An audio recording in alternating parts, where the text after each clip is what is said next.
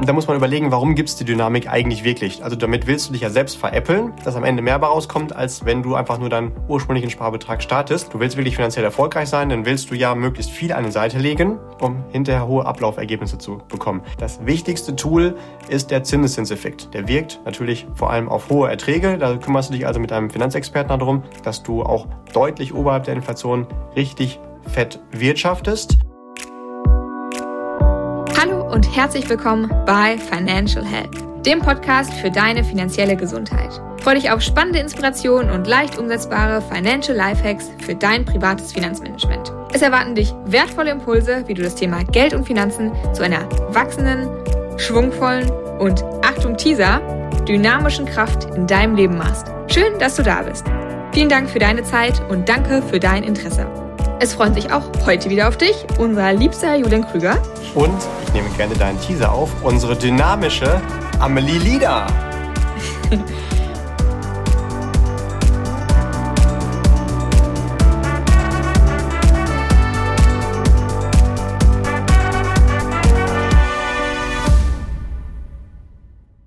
Ja, hallo lieber Listener, auch an dich. Ich hoffe, du hast deine Ohren geputzt und du bist bereit für einen neuen spannenden Input heute. Wir haben es jetzt gerade schon zweimal gesagt, heute hat es irgendwas mit Dynamik zu tun. Denn genau darum soll es heute gehen, um eine Dynamik in Finanzverträgen. Vielleicht hast du davon schon mal irgendwie was gehört, was mitbekommen, vielleicht hast du selber einen in deinen Finanzverträgen. Heute wollen wir mal ein bisschen Informationen dazu liefern, denn uns begegnet das ganz oft im Beratungsalltag, dass die Frage von unseren Kunden gestellt wird, hey, was ist denn das eigentlich, was bedeutet das für mich, ähm, was ist der Vorteil des Ganzen? Genau. Lieber Julian, nimm uns doch da direkt mal mit. Was ist denn eine Dynamik? Gibt es da vielleicht ein anderes Wort für, die das, das das ein bisschen besser erklärt? Du weißt, ich antworte gerne auf eine Frage mit einer Gegenfrage. Ich weiß, das gehört sich nicht. Ich mache es aber trotzdem. Du musst ja die Spielregeln nur kennen, um sie auch äh, trotzdem brechen zu dürfen. Amelie, hast du schon mal Frösche gekocht? ähm, nein, noch nicht. Schmecken die gut? Hm, in dem Fall geht es gar nicht um das Essen der Frösche, sondern nur um das Kochen selbst. Denn das ist die Antwort auf deine Frage, was Dynamik ist.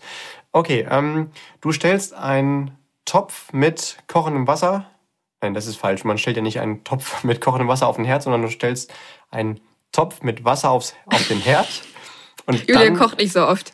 Genau, äh, sorgst du dafür, dass das Wasser kocht und schmeißt dann einen Frosch da rein. Liebe Kinder, bitte nicht nachmachen, das ist nur ein Bild. Also du hast ein paar Frösche gefunden, schmeißt die dann in diesen Topf mit kochendem Wasser rein. So sie denn noch können, was würden die Frösche dann wohl tun? Ähm, wieder raushüpfen? Ja, genau. Warum? Weil die sagen sich, verdammt, der Whirlpool ist ganz schön heiß, richtig. Funktioniert was also nicht so Was ist denn das für ein sadistischer Podcast hier? Oh Mann. Okay. Ähm, ja gut, okay. Hoffen also wir mal, dass viele nicht. von den Fröschen wieder rauskommen. Ja, genau. Und dann hast du aber das Problem, die ganzen Frösche laufen in der Küche rum und laufen vielleicht dann noch durch die ganze Wohnung und äh, dann hast du ein riesen Chaos und die Frösche hast du auch nicht geköcht. Okay, geköcht, genau, gekocht. Jetzt ist also die Frage, wie kriegen wir es hin, die Frösche zu kochen, dass sie nicht da raushüpfen? Hast du eine Idee? Ähm, Deckel drauf. Äh, okay, ja Mist, das Beispiel passt jetzt nicht so gut, aber du hast recht. Ähm, ja, wir machen es in dem Fall anders. Wir nehmen den Topf mit dem Wasser, packen die Frösche da rein und erst dann stellen wir den auf den Herd. Was passiert dann? Wir nehmen einen Topf mit dem Wasser, stellen auf den. Äh, was möchtest du machen? Wir nehmen Wasser, ja. packen das in den Topf, packen dann ja. die Frösche rein und dann erst stellen wir es auf den Herd. Was passiert dann? Weil wir haben ja keinen Deckel zur Verfügung, deswegen geht dann eine Lösung nicht. Was passiert dann? Ja, aber dann kann der Frosch ja immer noch raushüpfen. Das könnte er, aber in der Praxis merkt er nicht, dass es wärmer wird, weil es langsam hochkocht. Das Wasser ist ja erstmal ganz normal Ach, angenehm und wird mhm. langsam wärmer. Und so hast du den Frosch gekocht, weil er gar nicht gemerkt hat, dass es auf einmal unangenehm wurde. Das ist wie Haare wachsen. Das ist ein Prozess, den kriegen wir gar nicht mit. Und das ist vom Prinzip, jetzt äh, ein bisschen sehr ausführlich gesprochen, die Antwort auf deine Frage, was Dynamik ist. Also das heißt, ähm, ich steigere langsam Beiträge für meine Finanzprodukte. Manchmal wird das halt als Dynamik bezeichnet, manchmal auch als dynamische Anpassung oder als regelmäßige Erhöhung. Das ist eigentlich immer das Gleiche, was damit gemeint ist. Das heißt, eine regelmäßige Anpassung meines Beitrags im Verhältnis zur alten Zahlungsperiode. Okay, und wenn du sagst regelmäßig, dann heißt das jeden Monat ähm, eine kleine Erhöhung oder jedes Jahr oder alle fünf Jahre oder wie funktioniert das? In der Regel ist das jährlich, also alle zwölf Monate immer eine kleine Anpassung. Okay, und ähm, warum machen wir diese Anpassung? Das hat verschiedene Gründe. Man möchte da zum Beispiel die Inflation mit ausgleichen. Wenn du jetzt zum Beispiel dir vorgenommen hast, immer einen Wert einer bestimmten Kaufkraft in einen Sparvertrag zu investieren.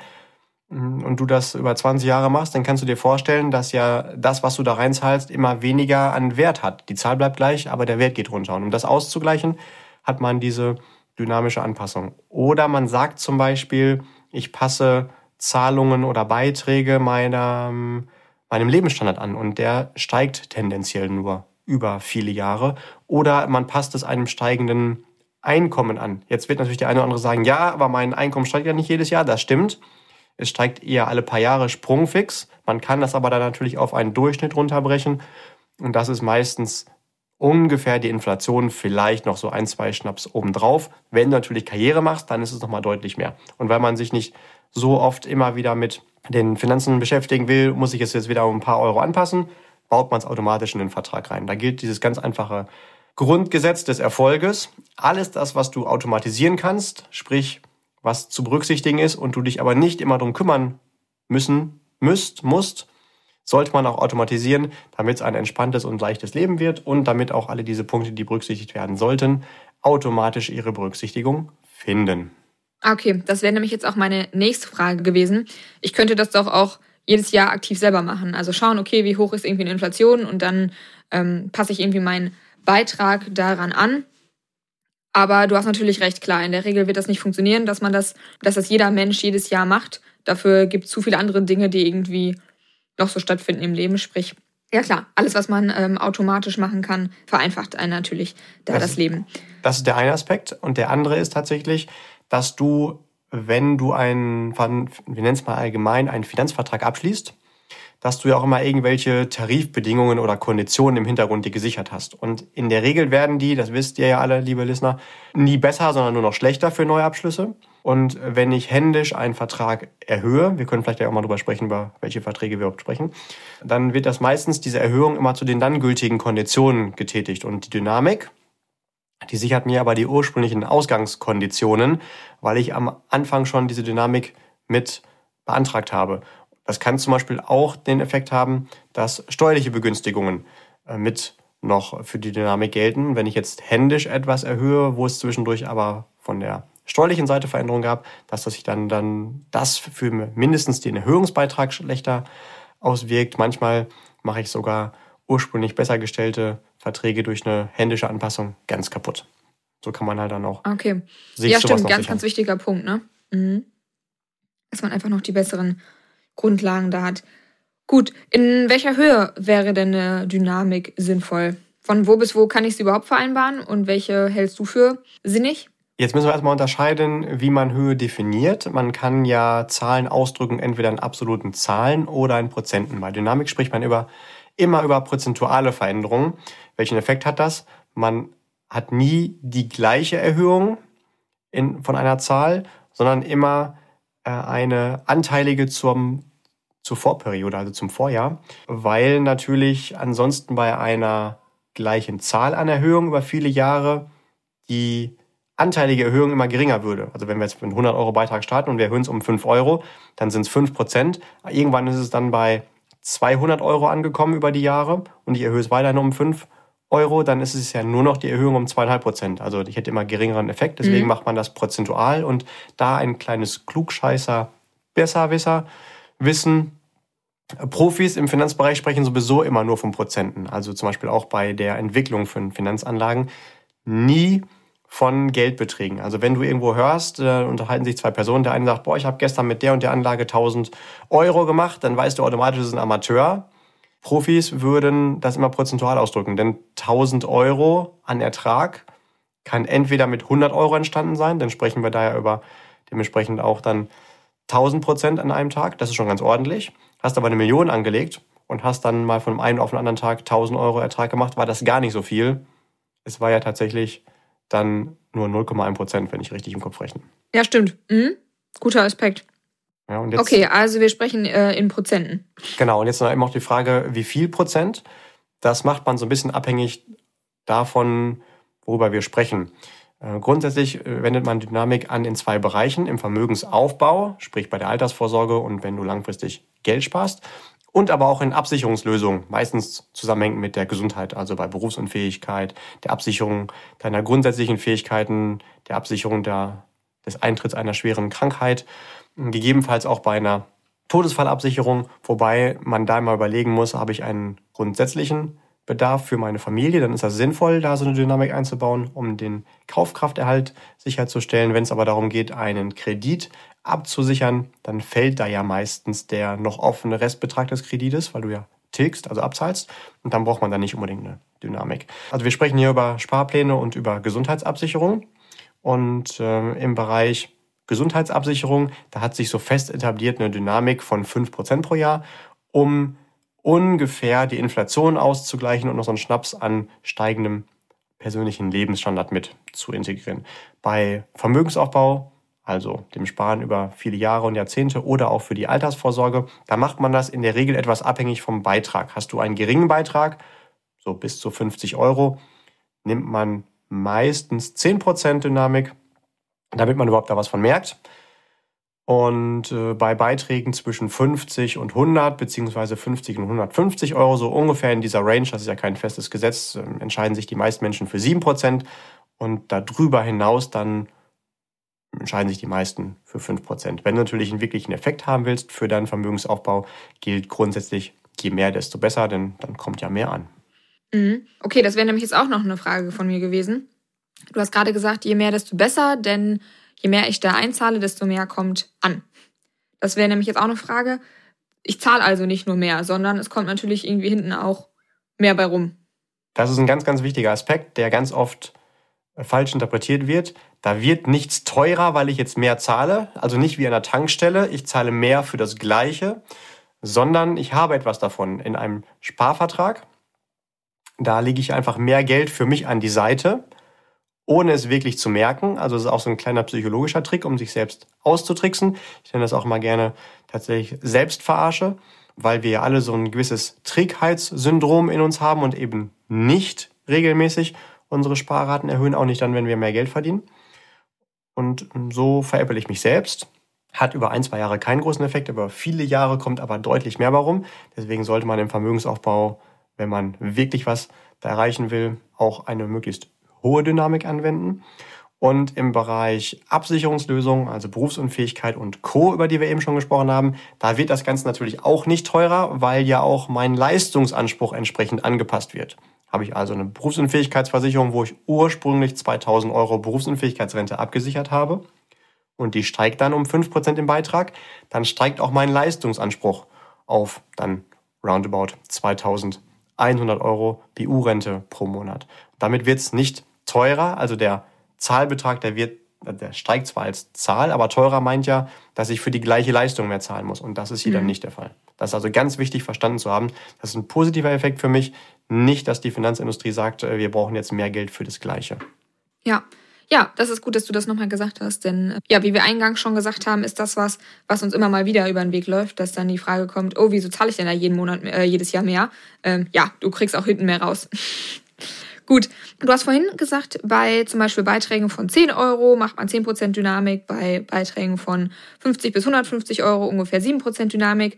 Wenn ich jetzt, sagen wir mal, mit 7% Dynamik starte und irgendwann sage, oh, ich will das dieses Jahr aber nicht haben, kann ich das dann aussetzen oder wie funktioniert das Ganze? Berechtigte Frage. Du hast dann zwei Möglichkeiten.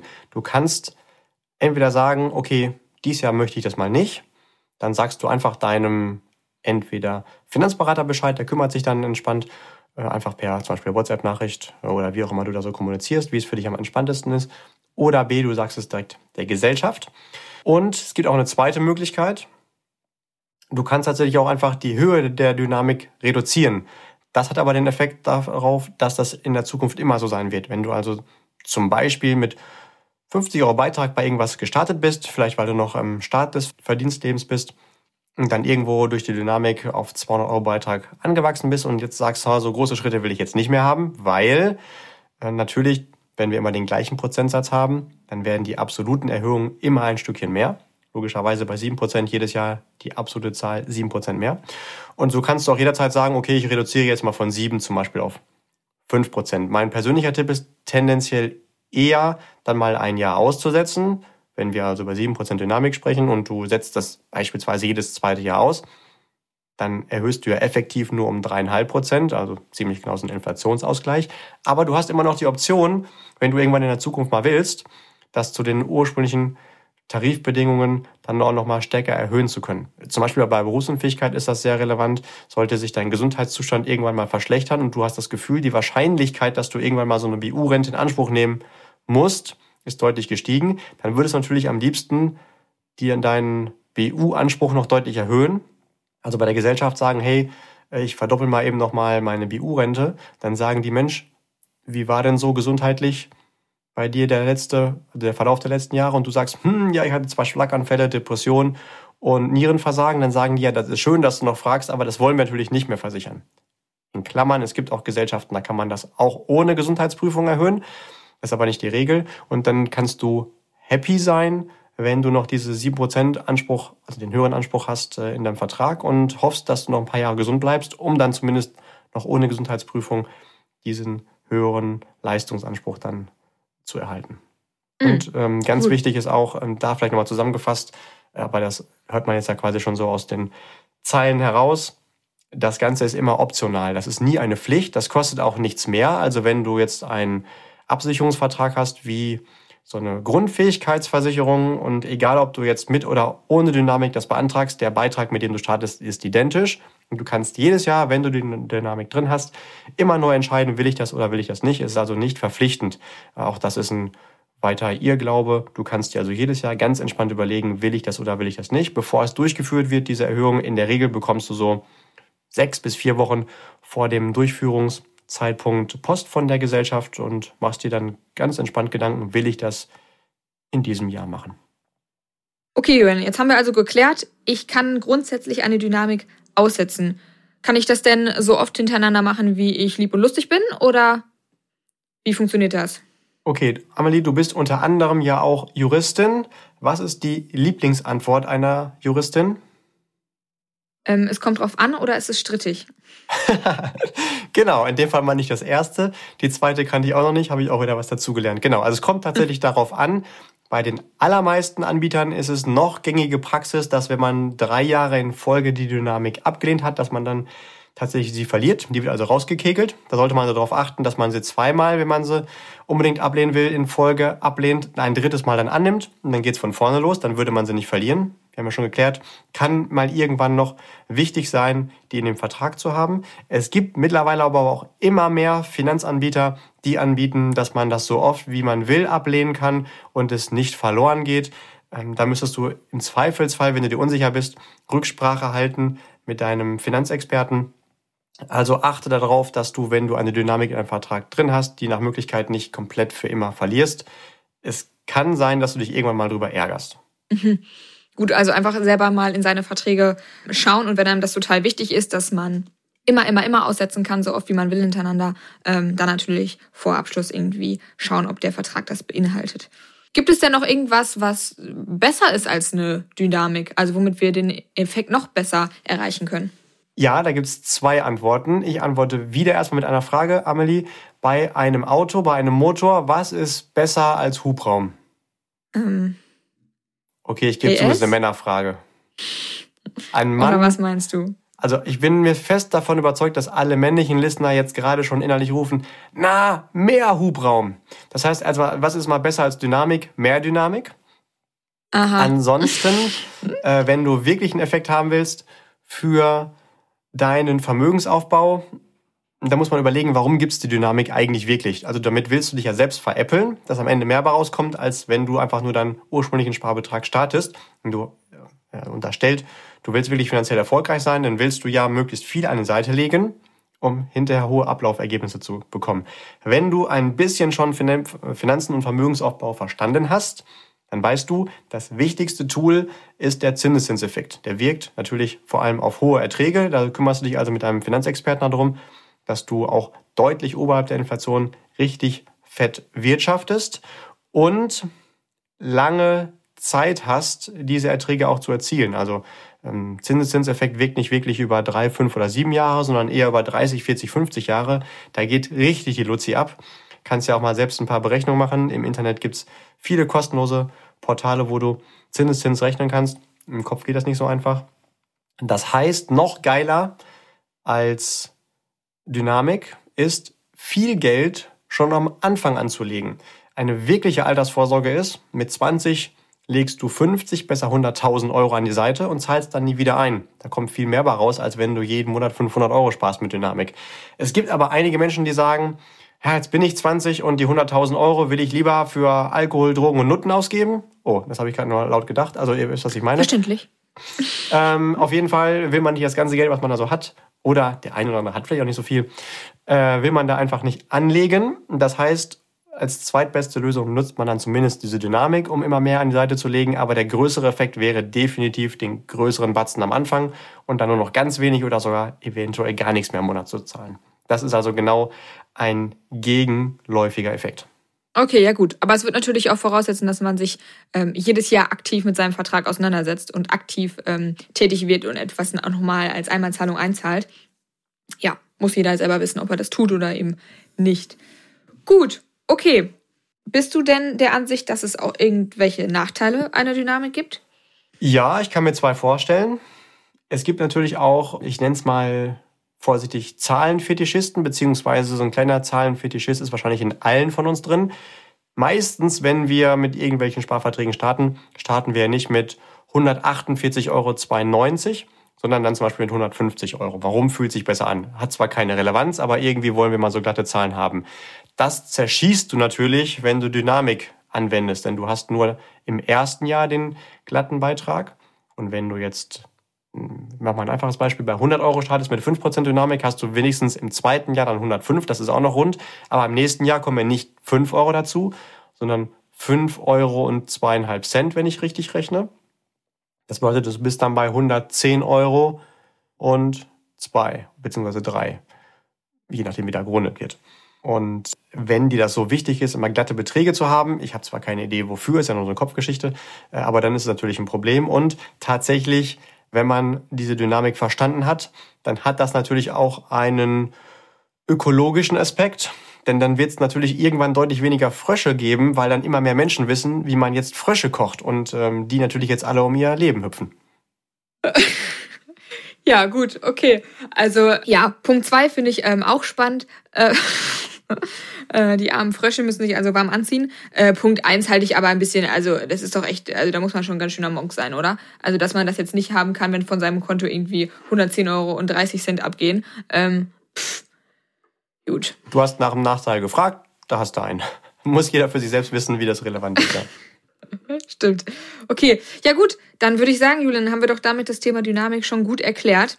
Ich danke dir für deine Erläuterung, auch wenn es auf Kosten der Frösche war äh, und die guten Beispiele. Hast du noch irgendwas hinzuzufügen? Von meiner Seite aus kommt manchmal auch die Frage, ja, und zu wann wird denn diese Dynamik durchgeführt? In der Regel immer zur Hauptfälligkeit, also zu dem mhm.